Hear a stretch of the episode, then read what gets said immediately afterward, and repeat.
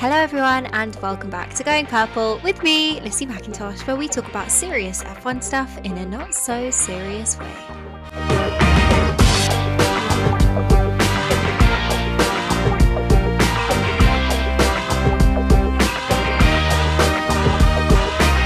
Hello, everyone. How are we all? How are we doing? I I was just thinking to myself, wow, I really smashed my intro today. Sometimes I really, it's a bit of a tongue twister um, when you say it quickly. Hello, everyone, and welcome back to Going Purple with me, Liz Mackintosh, where we talk about serious F1 stuff in a not so serious way. Try it, seriously. It seriously sometimes can get you um, in a bit of a twist. But anyway, enough about that. Happy end of the 2022 F1 season. Can we believe it's the end? Can we believe it's all wrapped up? It's all over? I I mean I can because I was there when it ended and it was actually really sad. Um, just just to dive straight in, I mean being there in Abu Dhabi for Seb's last race, for Daniel's last race, it was very emotional, and I think it's one of those races that I will never forget in my F1 career. You know, seeing Seb do his final donuts, getting out of his car for that final time, it was very, very special. And I'm really glad that you guys enjoyed the content that came from the weekend as well. Working with MP Motorsport in F2 with Clem and Felipe Drugovich, who are both absolute legends and so, so fun and lovely to film with. And um, yeah, I've, I, the, I mean, the responses have from the content and from the interviews have been incredible. So thank you guys so much as usual.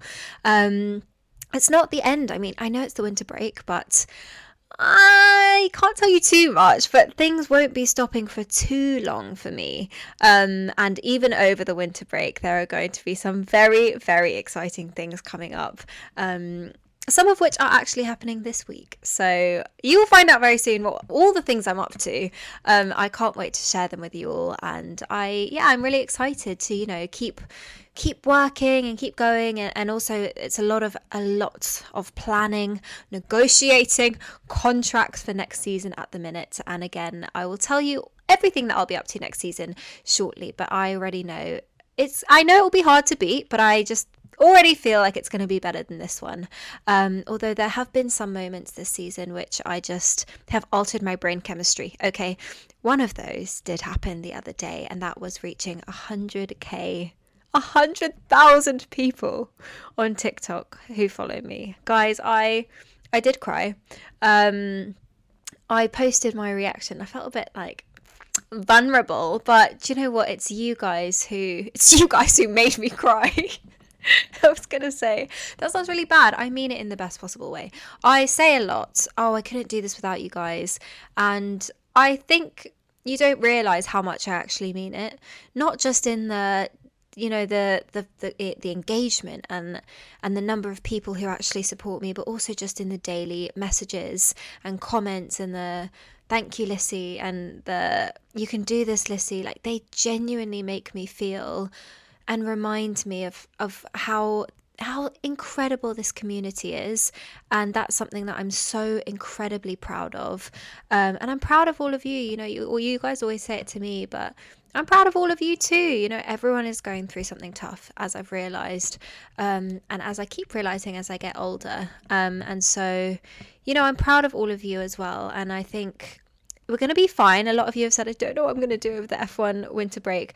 It flies by. Seriously, uh, can you believe where you were three months ago? Actually, let me work backwards November to October, October to September. Is that right? hmm. I think it was the end of August. I was in Zandvoort three months ago. Come on, that has flown by. Think about where you were three months ago, and I'm sure you'll surprise yourself at how how quickly time passes. I really hope that was three months ago, otherwise it's really embarrassing. Anyway, as I say, the season has come to an end. There is so much to unpack, to talk about, and that is exactly what I wanted to do in this very episode. And I thought, who better to do it with than an incredibly esteemed incredibly intelligent F1 journalist. This is the general editor at ESPN, Nate Saunders, who I have joining me on the podcast today. We talk about so much. We talk about Mattia Binotto leaving Ferrari. We talk about, you know, the, the teammate rivalries that have popped out throughout the season. We talk about the rookies on the grid next year and everything in between. We said at the end it's like a big F1 therapy session. and that is literally how I felt about it. We talk about everything, guys. It's going to be such a fun episode for you to listen to. I can't wait. Thank you so much to for to ESPN. Oh my god, I can't speak. Thank you so much to ESPN for making this podcast possible. I can't wait for you guys to hear it. I'm not going anywhere though, as I say. So let me know on my socials what you would like from the podcast over the winter break, which guests you'd like to see. Um, I have a few fun ones lined up, but as you know, I'm always open to suggestions as well. So enjoy this episode, guys. Make sure to let me know what you thought of it, and I will see you all very soon. Okay, let's get into it. Amazing. So I am joined by ESPN's F1 General Editor, Nate Saunders. Nate, thank you so much for joining me on the podcast. How are you? I'm great. Thanks so much for having me on. I'm excited. This is um good chance to chat some like proper F1. You know, where the season's yeah. done, we're never done talking about it, which I like. No, exactly. I feel like I could honestly talk about F1 for hours. Um, and I actually have a place to do it, which is the best job in the world. So, um, tell me a little bit about, firstly, what you do at ESPN and what your job entails. Obviously, ESPN is huge in the States. Do you work in yeah. the UK and how does that all work for you? Yeah, I do. So when when people see ESPN as my job, you know, where I work, they expect an American accent, especially when they see the name Nate as well. I think they think it's definitely American. And I'm told I've got quite a well-spoken English accent, so I think a lot yeah. of people are surprised when they hear that.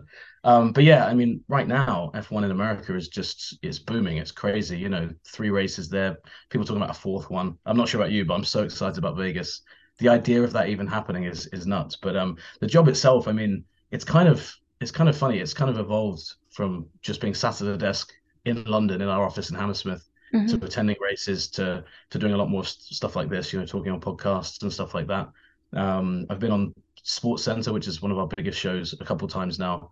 Um, which is crazy, you know. It's just this evolution of talking about Formula One, and on the on the other side of it, the interest being there to actually talk about it. Because I think about mm. four or five years ago, maybe an American would know, you know, Lewis Hamilton's name, maybe, and the next racing name they'd know would either be kind of Andretti or. You know Dale Earnhardt or something. And I'm, I'm generalizing. There was obviously a lot of American Formula One fans, but a lot of people now who are watching it have come in, you know, from Drive to Survive and from other things, but mainly from there.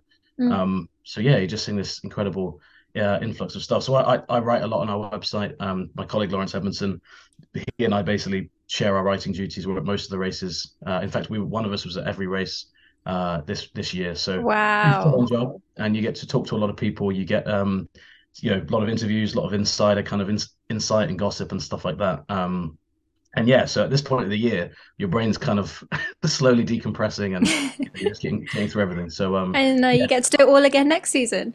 yeah, exactly. So my friends kind of make fun of me a lot because in December and especially in January, I'm always like, guys, I'm doing nothing. You know, but then I say, but you know, for nine months of the year, it is it is pretty flat out. So I'm sure you I'm sure you could appreciate that as well. Yeah, hundred percent. I think the travel is just. I mean, it's a, it's kind of a double-edged sword. It's something I'll never complain about. But you're right; it's so full on at times. Um, and the one yeah. I'm most excited about, maybe next season, is Vegas is up there. I just, I yeah. can't quite picture it. I, I mean, even Austin. Even looking at how I wasn't at Miami, but I was in Austin, and I think even how big of an event these races have become, I just can't quite picture what Vegas is really going to look like. Yeah, same. And I think, I mean, just the concept of it, you know, dr- racing down the strip. I think because I always, I always assumed when they said Vegas Grand Prix, I always assumed, okay, th- it's going to be outside Vegas and the backdrop will be the city, like most. And then when they actually released the map, I, I heard about two days before, it's like, no, it's down the strip, and I was like, I don't believe that. Yeah, right. As if. I was like, no way. Like, how do you shut down? one of the most famous cities in the world because that's always been the thing against the London Grand Prix, isn't it? Yeah. Like, London down, Even with Monaco, I, I mean, it's crazy. Yeah, and Monaco, we, we always we always have said when we've gone there, Monaco, if if well maybe we're wrong actually, thinking about Vegas, but I always felt with Monaco, if you tried to put that race on from scratch today, they'd say absolutely no way we're doing this. Mm-hmm. But because it's been going since the 50s and it's it, it is the race it is, it's kind of there. But maybe Vegas suggests that cities now are willing to do it. But yeah, I can't get my head around Vegas either. It's gonna be gonna be nuts. Yeah, yeah, I think you're right. Vegas and Monaco is an interesting is an interesting point there because there is a you know an argument that Monaco shouldn't really be on the calendar anymore. What does it bring? Well, it brings the history, but I think with Vegas and a big push and a big push in the states, you know, it, it's this new surge of F1 and and modern glamour, and I think that's so exciting, and I'm really excited to watch that play out. Um, so yes. Vegas is almost like the, the Drive to Survive generation's Monaco. I feel like you know it, it's a bit more you know, and, and I love you know I, I've been to Vegas once. Like I love that city, but it's it feels a bit more accessible, whereas Monaco maybe doesn't. So I feel like maybe that's the way those two races might play out I think that's so interesting. I think accessible is a great word to use, especially when talking about Drive to Survive. I think you're right. Mm, We've moved away slightly from F1 being a sport that's that's only and solely reported on to one that's mm. spoken about. And and what we're doing now is is so cool because it brings so many more people together than we'd think. Um, Yeah, and so I don't I don't know though. Do you think there'll be like kids at, at Vegas? Surely not.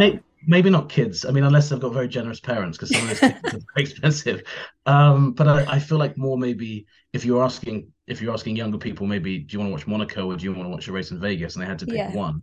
Feel like even the first Vegas, maybe the the kind of it might wear off. You know, the if the The novelty. racing Yeah, I agree. the novelty will wear off. But I think that first one definitely people are gonna they're gonna be all over Vegas. So I'm um, excited. mean, I certainly will be. I'm excited. Well, looking at this season, then, I'm going to ask you to round up what has been honestly such an incredible season.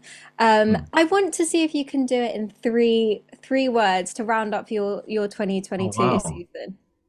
2022 season, I would say, uh, and they can just be just three about the whole the whole year. I'd say dominant, frustration, frustrating, and then I'm going to hyphenate because I'm a journalist and I'm I'm trying to get away with it and and what might have been, but let's hyphenate it Oh, that does not count. Sorry, I'm sorry. sorry. Okay, no. Uh, um, nearly maybe that that Okay, be the fine. I, do you know what's funny? big. I think I can pinpoint each of those Each one. to a Which team. yeah, which one do you think is each one? I mean, let's go dominant. Dominant's dominant. It's it's it's Max Verstappen. It's Red Bull, Yeah, yeah, realistically. I would say absolutely. frustrating is Ferrari. Yes. And what could have been? Mercedes? Wait, yeah, it's Mercedes, and I feel like it's a few other, you know, like McLaren and Alpine. You know, I feel like maybe uh, they could have been closer to the front. hmm You know, there's a few teams. You know, Aston Martin were kind of nowhere, so there are a few teams that you thought maybe could have been further up. But I think domination and frustration are the, two because one only happened because of the other one. You know, Max Yes, I agree. so dominant. I mean, the car was great and he did great, but you know, Ferrari is kind of the elephant in the room, isn't it? It Yeah. was just like, oh man, you guys. I don't know about you, but I was so excited about the Ferrari Championship Challenge, and after two, hmm after those first two wins, I thought it's happening, it's on, and then it just fell apart. So now I'm never going to think to myself, Ferrari going to win a championship ever again. Oh, ever again. That's Well, because it. because I feel like every time I do, they don't. So hopefully I So do, if you don't think it, will happen. yeah, if That's I fine. can the F1 gods into into it happening by just saying no, it's not going to happen this year. It's never going to happen. Oh, that's so interesting. I think from what I was thinking about, I think the season in a way was quite unexpected, but for the reasons that you've said, I think I came into the season with massive expectations of Mercedes, of Ferrari after those first few races, and it turned out to be something completely different. Um, I That's that, yeah, also, unexpected is a good word as well. I've said close. I think the Mhm. racing was so. I think if you are a new fan, maybe you started watching F1 last season, you were in such, you were in for such a treat last season. And this season, I think it's been rewarding in different ways in the fact that the midfield has been so close, and I don't think it's been spoken about enough. Um, and actually, I think that's been one of the most rewarding things to watch as as a fan, ultimately, of the sport. Um, but also, I've put political down as well because I think this Yeah, season has been. political political's Whew, great shout. Your your yours are much better than mine, I've got to say. no, Mine not at mine all. was kind of thrown out there.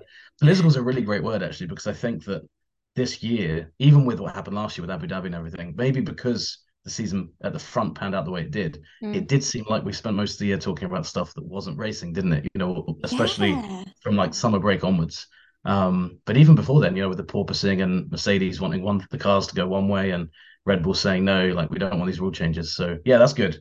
I let's Yeah. let's go with your your three words can can be No, we can mix them into six. We'll just plaster Yeah, those all words. over everywhere. Um, but talking about frustrating and political, I think there's one piece of news that has come out today that we definitely need to touch on, and that is Mattia Binotto resigning as team principal of Ferrari. What do you make of the whole situation? Yeah, I'm not sure whether it's resigning in kind of quote unquote marks. You know, Binotto's been there for so long. I think he joined Ferrari in '95. hmm I think um I th I feel like it's probably a situation where they've said, look, you're not going to stay here, but we'd rather you left on your own terms than Mm.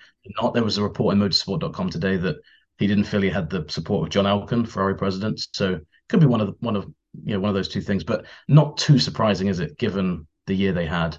Mm. And I just one of the most frustrating things was that strategy was so bad throughout the year, reliability was so bad throughout the year, and it just never seemed to get any better. Yeah. And I think that you have to eventually you have to look at the team and say, right, clearly something's not right there. I'm not actually convinced that getting rid of Binotto is the answer. I think you've got to almost kind of completely redraw up that team, you know, from top to bottom and just say, right, clearly we can build a car. They've proven that this year, but Mhm. in terms of operating it across a season, I'm not sure that that's that's something they can do. So it'll be interesting to see who follows him, but I'm not surprised. And um, to be honest with you, I thought Binotto was lucky to get away with 2019, which is when Ferrari had that illegal engine. Yeah. He, you know, they had the settlement, but he kind of stayed in charge for two years. So I feel like he probably was on borrowed time anyway. But what about you? Were, you surprised waking up to see that? I I was and I wasn't. I think speculation is second nature in F1. You know, reports were starting around Abu Dhabi, and I I tend to not think too much of it until anything's confirmed these days. Um, Yeah. but I think It's, it's you're right. Yeah, just in life in general. Just generally, especially on social media, you see so many reports now, and you're like, okay, I don't even know where to start with this one, but it might be true. It might I, there's be. so many rumors, you know, and I think, yeah, you're right. I think you're in saying that Mattia Binotto, he was the one ultimately that left, but I don't think it's it's all his fault. And I think it's kind of parallel to the situation with Michael Masi last year. I don't think it was it's- all Michael Masi's fault. I think Abu Dhabi in particular, yeah, he made an error, and I would say that one was on his shoulders. But as a team principal, you take on a role as as a representative of the team, really. So of course it's easiest to scapegoat Mattia. Um, and yeah, I mean, I don't know what's going to come next. I think he's he said, you know, people are always trying to criticize us and distract us, and I can't imagine, especially with, you know, Ferrari being as special as it is in Italy and such a national treasure. I can't imagine what what he's been through this year, and I think that's something that people won't talk about enough. Um, and yeah, I mean, you know, may, you're right. Maybe his time has come. I saw an interview where Michael Schumacher is kind of going around the garage, Yeah. and he's like, "Oh, and here's um our engineer Mattia Binotto, and my mind was like blown from, you know, and you can't believe that's you're really watching Yeah, something. and the funny thing is, he looks. If you were to just say to someone, "Draw me a young Mattia Binotto," and you kind of feel like a silly, he looks exactly like a young Mattia Binotto. I was like, "Oh my god, he looks exact like It's just the hair hair." that's changed, yeah. Yeah, the, the hair's just a bit more crazy now. Uh, or sorry, it was Um, more crazy then maybe. But yeah. um, the Michael Masi comparison's a really good one. I think I hadn't thought of it like that, but you're right. Like it's it's getting rid of the figurehead when really maybe the institution is is the issue. Yeah. Um, you know, I've spoken to people at Ferrari this season, and Mhm. yeah, Mattia was really popular within the team. He'd been like, you know, he'd been there so long. I think he felt like he was just part of that institution. Yeah. So, yeah, I think they have to replace him. They have to be smart with who they replace him with. Um, and yeah, I think it was interesting, wasn't it? Because Charles seemed so mad at the end of the season with basically everything. Yeah. Something had to change to kind of keep him on board. But um, we'll see if if if the right decisions are made from here. Yeah, it's tough. I think bringing fresh, kind of fresh uh, energy into the team is important. But obviously, there are only so many people who can really take on the role of team principal. And I think that's why they'll choose Mm. someone from within F1 and maybe even looking at Fred Vasseur. I know there was talks of even possibly Andreas Seidl. I doubt he'd leave McLaren, um, but I think he'd be a great fit. I think he would. I think um, Seidl, I think, is actually would be a great shout. is whether Zak Brown would even let him close to leaving. So much into Andreas Seidl, and I think Seidl is seen as a guy that has real potential to lead a, a front-running team. Yeah. I think if he doesn't go to Ferrari, I think Audi will come in and say that a guy like that is who you know. He's obviously got links with other manufacturers from from WEC, but I think at the moment a lot of teams are like Seidl's the kind of guy you build a, a mm-hmm. growing F1 team around. So Yeah. Seidl would be interesting. And then there's Vasseur. I saw one linked to Steiner, and I cannot, in, for the life of me, imagine Gunther Steiner being team boss at Ferrari. Can No just- way. he doesn't fit that mold at all. So I mean, as much as I'd love to see that, that would be pure chaos. So I I would can't see love to see that, but uh, Oh, maybe it they would just have him for one race. Yeah, Just so yeah, we just can all have a look. for the race. I mean, Netflix would be like, let's do it. You know, I think F1 would say, yeah, why not?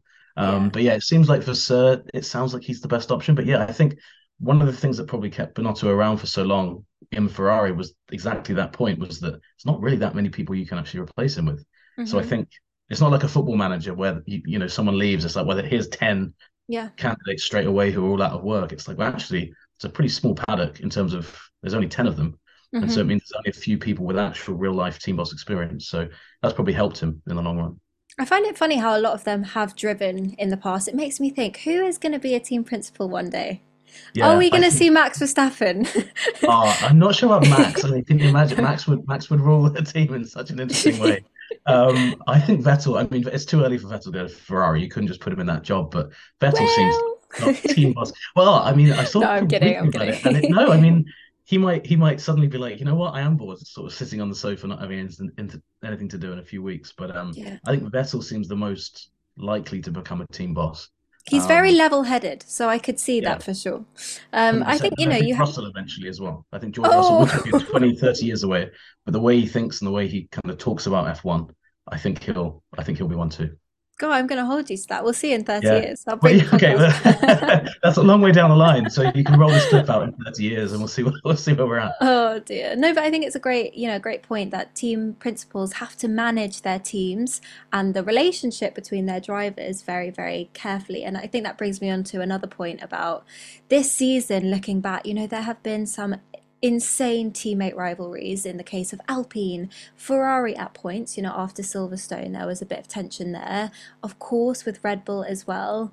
What have you seen, you know, in terms of team dynamics? Has there been anything that you've picked up on when I would say F1 is it, it's a it's a weird sport in terms of it's a team sport that you have a teammate, but it's very much not as well.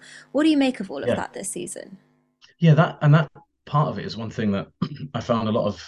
We're talking again about America, America, and Americans coming into F1. I think they find that so fascinating when I talk to people in America that you're t you're in a team, you talk about the team, but an F1 driver will always say the one car I have to beat is my teammate, and they're like, well, Yeah. why is that the case? And it's fascinating. I think what we've seen over the last few years is, and this is maybe over 10, 15 years, is there's been a move away from having a clear number one and a clear number two driver to being let's have two very competitive drivers in the car.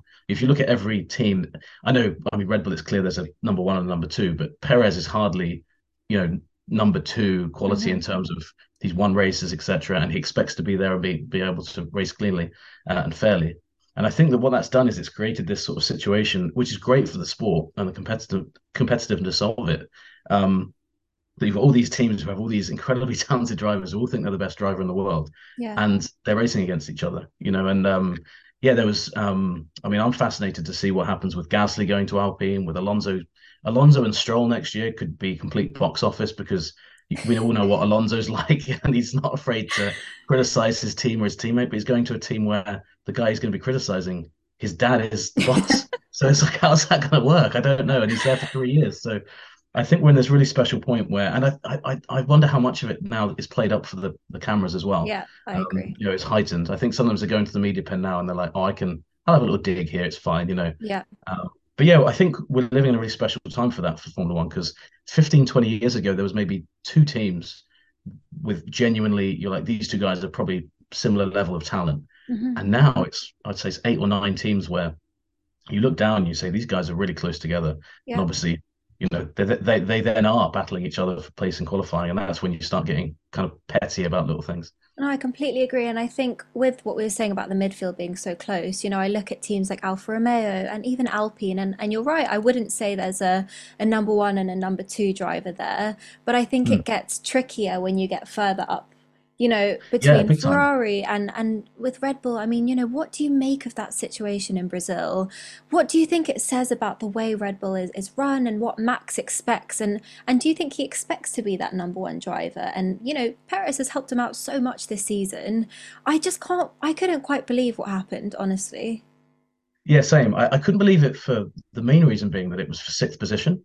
Um, rather Yeah. than like if, if Max had been there and he'd been leading and they said, you know, give the win to, to, to Checo. And I said, no, I, I get that. You know, a race win is special. Or a you know, podium, you know, a podium. Yeah, because because that happened with the Ferraris, didn't it? With exactly. and. And they said, you know, you don't want to take a podium away from someone. But hmm for sixth position, I just thought, you know, it's just such a petty thing. They obviously know. had managed it badly because they came out afterwards and said we didn't let them know till the final lap. There's some question marks over how true that is, but hmm you give them the benefit of the doubt. But Red Bull clearly were like, the blame's on us. The blame is not Yeah, on Max. And that in itself was pretty interesting because it was kind of like, well, we don't want to upset Max, antagonize Max. Max was really on the offensive with us in the media. He was kind of like, Oh, "You guys are the reason." Um, you know, he came out on the Thursday and said the media have kind of painted this picture of what happened. Um, you know, but I thought, I mean, I'm a huge fan of Max. You know, he, on a personal level, when you talk to him, he's actually he's hmm very reasonable. You know, I think that's one of the reasons why on the Netflix show people were so annoyed with him. But he does have that. sorry, uh, sorry, why he was so annoyed with the Netflix show rather than hmm the other way around. But he does have that streak to him where I think he doesn't ever admit he's wrong in, in a lot of situations. And I think that in th- this was a great example of that. And he was like, no, I don't want to let him pass. He kind of alluded to something happened earlier in the season, which we think was Monaco. The team Yeah, denied it was that, but then didn't say what it, what else it was. So you have to assume Monaco is the one. Um, so yeah, very interesting, but it, it it's hard to see that and think this team isn't run by the Verstappens because you know it made Christian Horner look pretty weak. It made Helmut Marko look pretty weak, you know, in terms of who controls the team and who is calling the shots there. So uh, it'll be interesting if Checo remembers that, won't it, next year, and he's got a moment Yeah, I think he like will. The problem is he's rarely ahead of Max. But if he is ever ahead of Max, I hope he remembers it, and I hope he, it at least makes his life a little difficult. Uh, because you know, I think that was the thing other people found so frustrating was it's not like Checo's been a bad teammate to him. You Not know, at all. Perez, um, Qatar last year and then Abu Dhabi last year. You know, the whole you know the uh, Mexican Minister of Defense stuff. You know, that all came from how good he was holding Lewis up and playing that role. that he gave a win up in Spain. So yeah, it it said a lot about the team, and I think they were lucky that um, there was never a, a situation in Abu Dhabi where Max had to move over or not move over for Perez. It all played out behind him. He like disappeared into the distance and didn't have to didn't have to get a team order again because I don't know whether he'd have helped him again. I don't. I'm just not sure.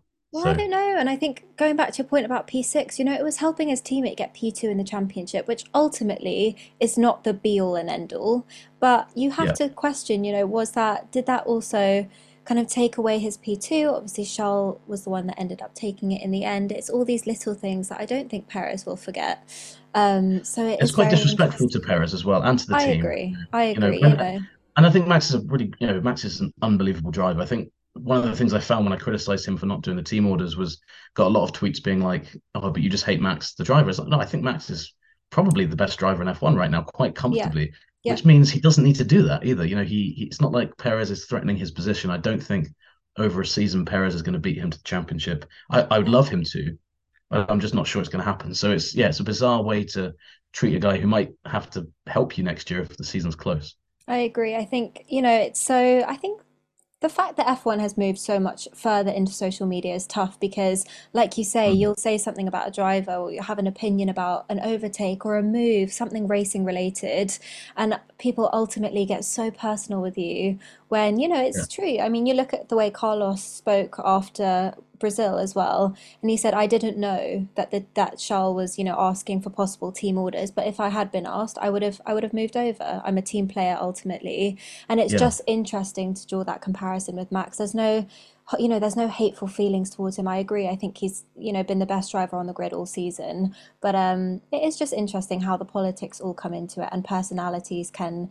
can either match or can, you know, scratch whatever it is. So Yeah. It's it, And you wonder as well with with that, you know, they they did a really good job of cleaning it all up, I thought, in the week in the days before Abu Dhabi. yeah But you could tell, I think there was a clip of Perez and Max after qualifying when they like posed for a picture, and it was like posing for a picture with someone you don't really like or with an ex or something, where you like smile, and as soon as the cameras were off, it was like blank face, done, and they oh just walked, they walked in separate directions. And you can read too much into those moments because at the, at the same time other stuff could be happening. But I was like, I think there's some some lingering stuff there, especially on the on the Perez side. So, yeah um, so yeah, Well, I mean, looking at Red Bull, they've got another change next season as well, with Daniel Ricciardo going back, coming back home, yeah. as he's called it. I mean, How weird I was that seeing him back in back in Red Bull colours? I, I- it took me a while to to get used to that I thought it was an old looked at it. picture, and I was like, oh my gosh, this is this is yeah. And then there was him and Horner, and I was like, no, that's that's new. You know, Horner's got like it looks like 2022 Horner, not 2018 Horner. Honestly, when he was like, I'm coming home to mum and dad, I was like, that's not the way you left Red Bull. Um, so Yeah, I wonder how this yeah, all. What, what I wonder how it's all really come about and how he's really feeling about the move back. Because, of course, Daniel Ricciardo left because, I mean, we've just had a chat about one and two drivers. He didn't want to be number two driver. And I yeah, think ultimately that may have been his downfall for the last few years. I, I do think he had a great, you know, a great spell at Renault, but obviously with McLaren, it just never quite worked. And then coming back to Red Bull, what do you think that says about about Daniel Ricciardo's future? Yeah, it's it's a move we definitely. I mean, we, no one would have thought this was the move he was making even six months ago. You know, going into that summer break. Yeah. Um, it's a difficult one because I think what happened behind the scenes and was actually interesting, kind of being connected to different people when this was all going down in August and September. Mm. So I think that the first thing that Ricciardo wanted was a move to Alpine. He said, "I want to go to Alpine." You know, their car is right next to McLaren. It will be a nice chance to race against McLaren and kind of not only show them what they gave up, but maybe kind of rekindle what he had at Renault. Because, like you say, he was great there. Mm. Um, and and yeah, I think it just it became clear quite quickly that Alpine actually said, "No, we don't actually we don't actually want you in the seat," because Yeah. the way he left kind of it upset a lot of people there. You know, it was it was 2020, wasn't it? He he said, "I'm going to McLaren," and then he had a season left Yeah. racing with them. So they were already like, "Well, you already left us," basically. Um, and I think it became clear quickly that Haas and Williams, he was like, "Don't want to go to those two." So then I you're don't like, know "Okay, why though. I think that's yeah, it's it's strange, isn't it? Because I mean, Haas, I think if now they've got the the, the title sponsor as well, they've got money. I think they can probably upgrade the car. Like, and look at what happened with Bottas this year. You know, he went to a smaller team and just drove the wheels off it most weekends. Oh, I And now everyone's like, oh man, Bottas is like Bottas is the man. It's just the problem was he was driving alongside Lewis for so long. It's like, oh yeah, the, his his only bad like criticism for the last like four years was he wasn't as good as Lewis Hamilton, but Yeah. actually he's very very good. Yeah, I So I think he could have done that and revived the the kind of reputation a bit, but we'll see. Obviously, the other part of the Perez Max thing is if anything does happen with with Checo, I guess he can't refuse a team order now because they can say, well, we'll just put Daniel in the car. So, you know, smart from their point of view, smart from Daniel's point of view, because if if that does break up, it looks like he's the most obvious option to go back in there.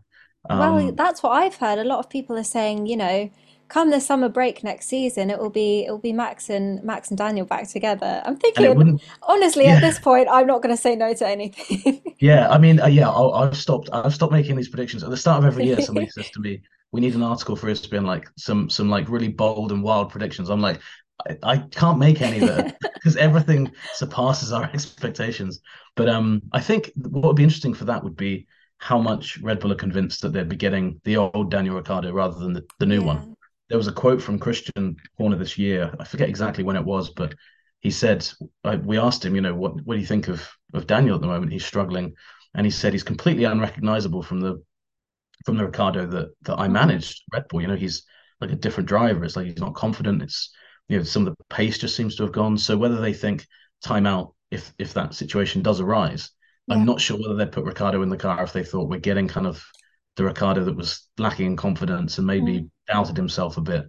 I feel like they'd they'd need to see that he'd you know he'd, he'd taken a step. I don't know how you do that either because it's not that they can put him in a practice run, you know, other than a few tests here and there. So um, but it'd be great. That'd be a great storyline. You know, imagine imagine Daniel coming back and then just winning a title with Red Bull after all this time. Like, what a story! I mean, um, I mean, I'm asking for a lot there. You know, that's a that's a wild prediction right there. But I mean, that is that's kind of obviously what the hope is for Ricciardo, I guess, is that this I gets him hope back. so. I hope Um, so. yeah, same. And it's it's such a shame to not have him on the grid because him at I his agree. peak was just he was so good. So um, and I f- it's interesting as well. A lot of fans have come into it. A lot of them, a lot of I I think a lot of Drive to Survive fans have a real special place in their heart for Ricciardo because he's such a star in that show. Yeah. And then they've come in and other than Monza, they've they're like, oh, I haven't really seen this guy at his best. So f for their sake, I hope they can see it as well. Oh God, don't with the Red Bull uh, Max Daniel championship. I would just, it's everyone's dream, I think. It's hard to hate Daniel yeah, Ricciardo. It really yeah. is. I've I I've never met anyone who does. Um, really, no, me neither. well, I don't think I ever will. That is a, that's an experience I hopefully will never have. Well, I think if somebody said to me, "I hate Daniel Ricciardo," I'd be like, "I think the problem is you, not not not Ricciardo," because I think I feel like it's difficult to, you know, with, with how he is. So, I um, agree. I agree. yeah, And I think it's been tough to watch him in a car that just does not suit him. He never got the hang of that McLaren. And I think it is interesting, you know, he is has in the last few years been the only race winner that McLaren has ever had. But then it's kind of what do you think is weighed more heavily? I guess I guess it's the consistency that Lando brings and that knowing that he will consistently, for the most part, be in the points, be in Q3. And I, I suppose that in a way outweighs a race win. Um, and so it's, it will be interesting next year to see Lando take on the role of that, that more experienced driver. I do wonder, Mm. you know, Oscar Piastri is so different to Daniel Ricciardo. How is that going to work out? Yeah, that's a really good point, see. I think um it, and, and Lando as team leader will be fascinating because he's I mean he's still 23, 24. I So think we always we forget how young all these guys are. I mean Max has only just turned 24, 25, and you know he's two-time world champion. You're like this guy could win the next like you know few championships. Um Oscar's going to be interesting because I think it's the first time a driver has been written about so much before they've made their debut. You Well, know, I with agree. But then I have a question for you. Having spoken to, I'm sure you've spoken to him and the Alpine team a lot. Has he been still having to work with them as as their reserve driver and development driver since the announcement? And and what do you think that that kind of relationship has turned into at this point? Yeah, so it was. I think it was quite awkward because from Zandvoort onwards, he was still when he was in the paddock, he was still being Alpine gear. He because he was contractually obliged to be there, you know, with them. I think they had a big testing program laid out for him. This is the other thing that Alpine were really kind of pissed off about was they paid all this money for this guy to have all these tests. The one thing they didn't check was his contract. You know, he was basically free agent, so they cancelled that as soon as the you know, the, the announcement came in. Cancel subscription. Um, yeah, it was yeah, it was like that, wasn't it? It's like, oh, I'm paying, I'm paying for this subscription. I've got to get rid of it. And then, and then what happened was on the sun on on the weekend in Abu Dhabi, he was in Alpine gear, and then on the Monday he dropped some stuff off at McLaren, and then he drove in the post-season test. Yeah. Um, so it was really clinical. It was like you know you, going to the same paddock, you know, with the same trainer, etc. But he's just going to a Yeah. different a different garage. So I think it soured that relationship quite a bit. You know, they've they've backed him for quite a while, but it's a ruthless business, and Alpine 100%. Al- Alpine, I think, have themselves to blame as much as anyone for, you know, if you if you think that this guy's the future of our of our team, make sure his contract is for more than one year. You know, make sure you've got him long term because otherwise, you know, other teams are going to steal him. You're right, it's a ruthless business. There's 20 seats, and there are, I mean, I worked with an F2 team over Abu Dhabi as well, and just being in the F2 paddock, you know, you realize there are so many drivers that could fill these seats, and it's just, hmm. you know, everything's got to come together, you know, from whether you're in a young driver academy and whether it's the right opportunity and whether you've got enough experience. And I think it's sad when drivers don't keep their seats. And I look here at the case of Mick Schumacher.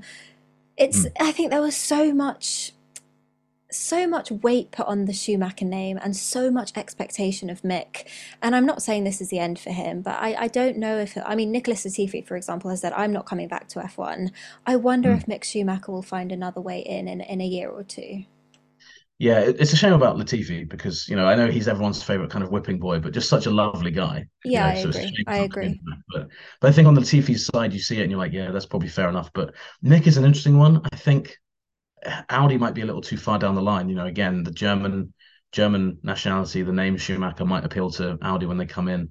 Yeah. Um, the name thing's interesting because I think it's probably helped him and it's then hindered him because I think he's probably had opportunities that he might not have got otherwise. Yeah. Um, but then with that has come the expectation of, well, this guy needs to perform. You know, I, I said to somebody um, during the Abu Dhabi weekend when I was watching at home, I said, um, uh, if if we were talking about Mick Campbell or Mick Anderson, I don't think we'd be that surprised that he's leaving because you know we'd be like, oh, it's just some dude. That's But when you're like yeah, this is yeah, it's just it's just a guy called Mick and he's not really performing. When it's Mick Schumacher, and we all love, you know, I I mean, I, the reason I cover Formula One is because I grew up, you know, I'd watch I'd watch Michael Schumacher and I, you know, I had all the Ferrari gear every race. You know, I was one of these guys that wore like the hat when I was a kid when I watched races, and so you you, and you want to see it, you want to see him con- continue the story. So I hope the name is strong enough to keep him in Formula One. I think it'd be nice to see him have one more chance.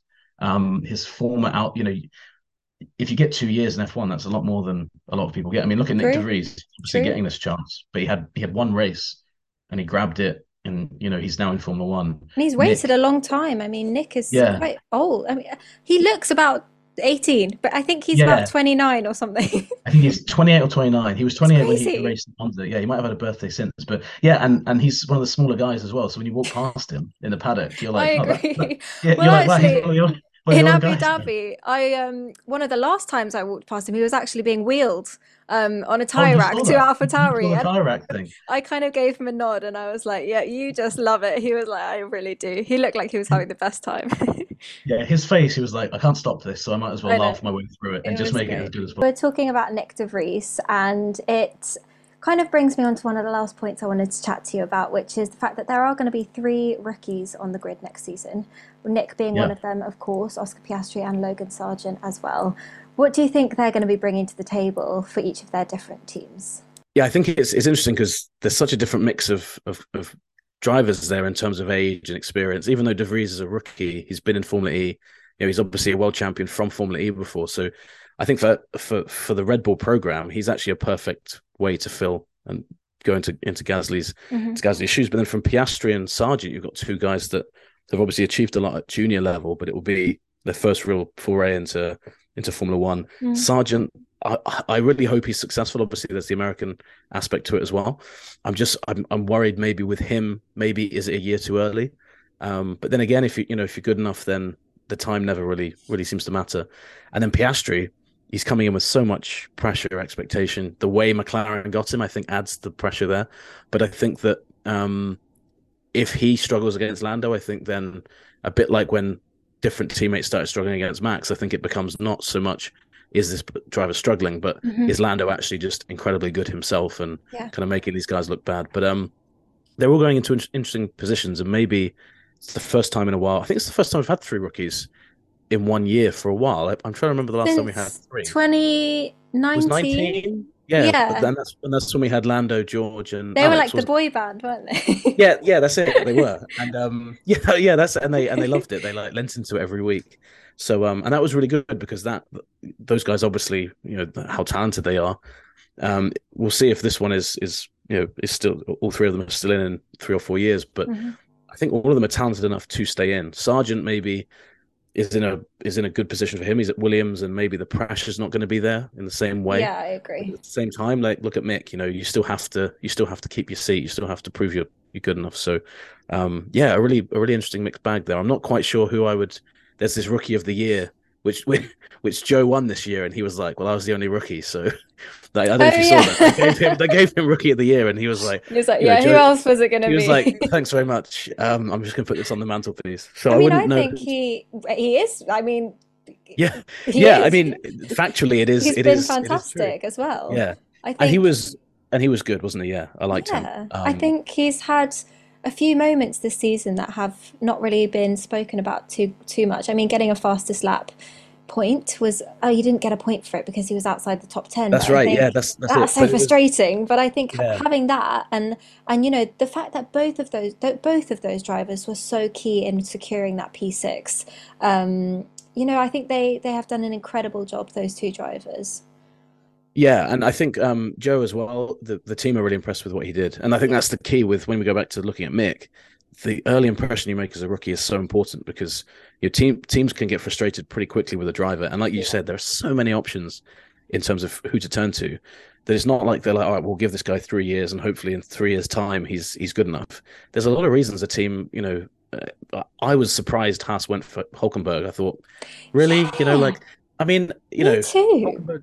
You know, talented enough, you know, when he's driven, but at the same time, it's like, are you? I, I don't know. It's just, is he a long-term driver over Mick? So, but it shows you, doesn't it, that when a team's mind, yeah, when a team's mind changes and says this guy's not the guy for us anymore, it's very difficult to convince them because I, I got the impression Yeah. from about March of this year that Haas were like, don't think we're going to stay on with Mick. Then he had those two points finishes back-to-back races. I think it was Austria and Silverstone Silverstone, yeah. And they were like, "Oh, maybe he's coming back," but then, you know, he was he was already coming from the position of they already want me, not want me gone, but they're already kind of looking elsewhere.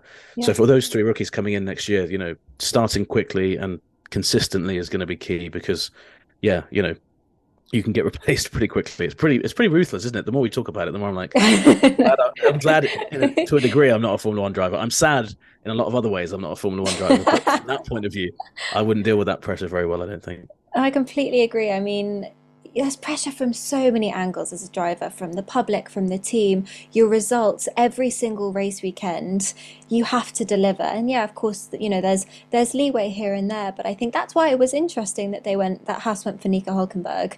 You know, very famously a driver without a win, without a podium. Um, in how many race how many race starts has he had? I'm sure you Uh, know this one. You know what? I had I had this tab up earlier because Really? I now, now I can't find it on my computer. many, gonna- many race starts. It's like two hundred and some. No, is- could it, would it be two hundred? I'm going to quickly pretend I'm not googling it as we talk just fill time. I, I feel like it's like two hundred and something. I I'm mean, going to be wrong. something like that. It's it's crazy. No, crazy. 184. I was way out. I mean, was you were very close. You were very close. I was I'll thinking it to you. 210, but then I was thinking that's pushing to like really let like record breaking time. But yeah, but that that is interesting, and maybe he suits Haas because Haas's mind right now isn't on that podiums. But I've always wondered that with Hulkenberg. I think he's talented, but my my question with him is always in those pressure moments. You know, Yeah. does he have the composure, etc., to to get things done? I think the word that springs to mind for me with Hulkenberg is is potential. I think, you know, there's always been this Mm. chat about he has so much potential, but at what point is the potential either fulfilled or, Yeah. but in a way, I suppose it is in another sense that he's a very solid driver and he has a Mm. lot of experience. And I think those two could bash like bash heads a little bit, but I think, you know, they he's a he's a strong option for the team and it's kind of an option of do we want a younger driver, maybe someone like Felipe Drugovich, or do we want someone that we know has experience? Um, and so I am interested to see how long that contract will last, how long he'll, you're right, how long he'll be with the team. I think he's one of the older drivers on the grid now. Um, Yeah, but he's he is a great- 35 now. 35 crazy. now. But So, you know, he's a great guy, and I think Mm. whenever I've worked with Nico, one of the things that stands out for me is how genuinely authentic he is. You know, he's of course all the drivers are so media trained, but he brings a certain himness, if that makes sense to it, and it it really does change the way that you interact with him. And I, I think I am excited to see him back on the grid. Um, so Well, we Hulkenberg's see. funny from a from a, a journalistic story kind of point of view. So when when I was when I was covering him as a as a driver, Yeah. I found him to be quite standoffish because I, I remember at one I think it was when he spun out in Germany, Mhm. he was second and he spun out. The next race, I said, you know, does it does it bother you when everyone brings up the podium statistic? And he, you know, I got this. I like I felt like he was staring right through my like through my. He can do that. He can do that. Yeah, and I was like, oh my word. And then from that point on, you know, I just never got an answer from him.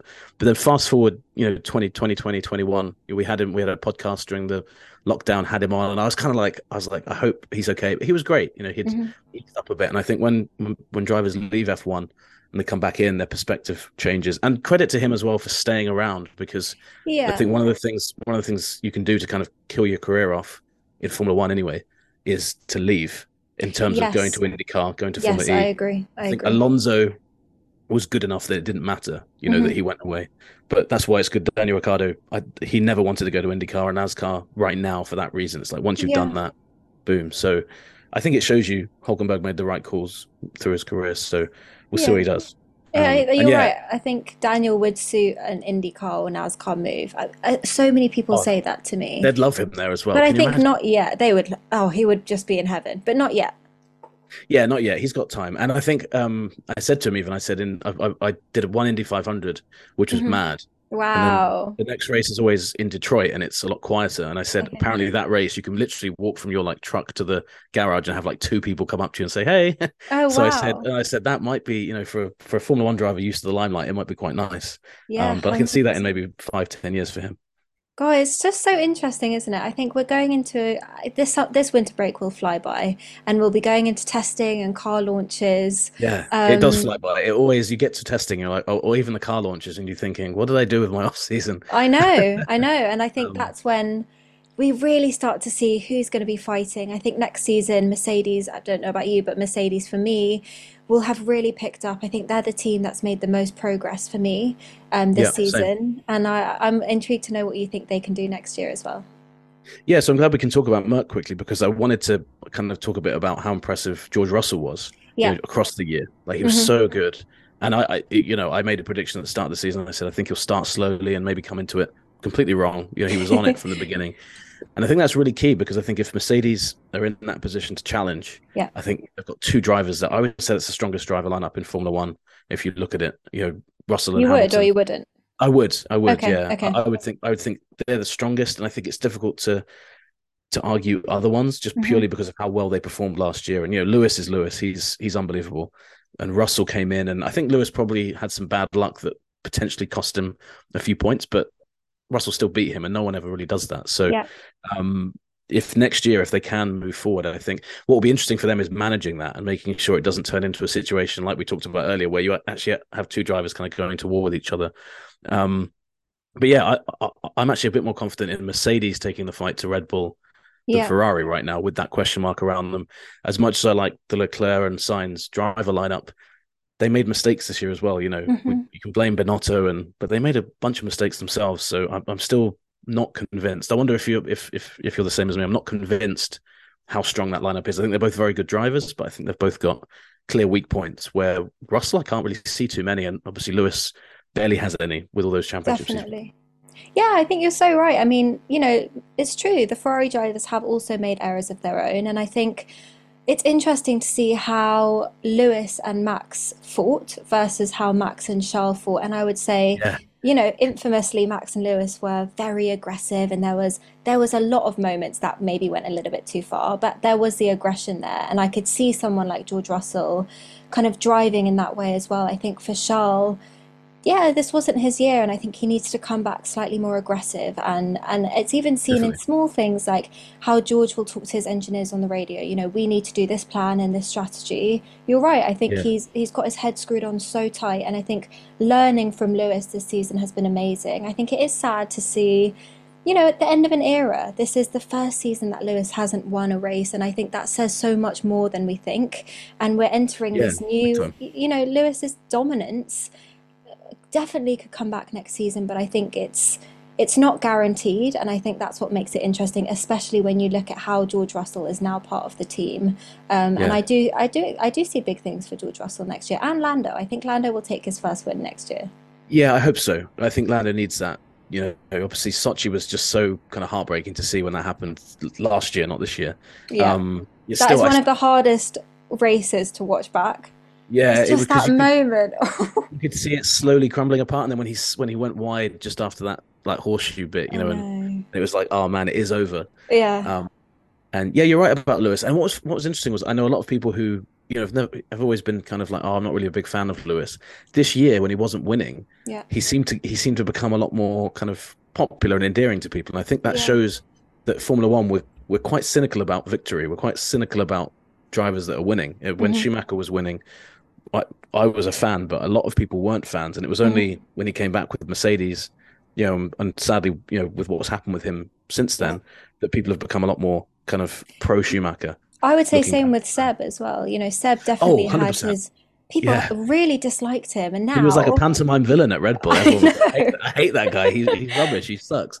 And, And, then uh, he hasn't won a championship since then, and everyone's like, "Oh, he's great. He's the best." Yeah, he's which yeah. So yeah, I Seb's a think great it's example. also the way that when I think it's the way when drivers aren't winning, how they act, and that to me says more about their sportsmanship than when they're top step of the podium every weekend. You know, when they can handle a loss well, that says a Mm. lot to me. And I think, yeah, Seb has is is one of the sport's greatest ever figures, and I think that was shown in his his last Yeah. weekend in Abu Dhabi. I mean, being there, the atmosphere, especially around the Aston Martin garage, was just like nothing else. And that's something that I will never forget in, in my whole that- career. That sounds so special to have been part Yeah. of that. That's you know that's kind of a one. uh, Well, not, maybe not a once in a lifetime. There might be you know Lewis and Yeah. you know Max whenever those happen, but Don't. it felt, Can't take anymore. like- yeah, it felt like a um. It felt almost like the Sebastian Vettel Grand Prix, didn't it? It was. You know, it truly Everything was was. happening at the front, but it was like really. I felt like the TV cameras, every chance they got, were like, "Go, let's see what Seb's doing. Let's see what Seb's doing." And I didn't hate it. I was like, "Yeah, No, even- but the and- cameras were truly everywhere. I mean, there were moments in the paddock in Abu Dhabi where I just was, you just walking down, suddenly out of nowhere, a crew of about 12 people, and you're just in the way. And you're like running left, right, and center, so you're not in the shot because he you've is, got to be nimble to be the the paddock these days." Because and I'm I'm not uh, you know I used to play rugby, but I was one of the forwards, and we're not renowned for being Yeah. for being the most agile people. So when you're walking through the paddock, there's a camera here, there's like three fans trying to get a Honestly. selfie with a driver here, and you're like, so yeah. Well, mate, thanks so much for having me on. I really appreciated it. Of course, thank you so much for joining me. It's been such a great chat. I feel I feel better now. I feel like it's all off my shoulders. I can move on. Yeah. yeah, it was quite therapeutic. This I felt like it was I like a therapy session. Especially Um, the Ferrari bits. I'm like, I'm calm now. It's, it's it's out of my system before Christmas. Okay, give me your prediction for who you think will take over before we end. Oh, I think I'm going to go boring and say Vasseur. As Yeah, much as I'd love. Seidl, I think he's just the most obtainable team I agree. principal. You I think agree. so? I Yeah. agree. Well, we'll have to see. Nate, thank you so much for joining me. Have an amazing winter break, and I'll see you next season. You too. Thanks very much. Well, there we go, guys. That wraps up the end of the 2022 F1 season pretty nicely, if you ask me. There is so much in this conversation that I think that I want to even expand on even more and dive into some of the discussions that we've had and the debates that we've had um, throughout this podcast. It's been a true honour to chat to Nate. Um, make sure you go and check him out on socials as well, guys. I will see you very, very soon. Have an amazing day, night, wherever you are. I'm sending you lots and lots of love, and I will speak to you very, very soon. Bye.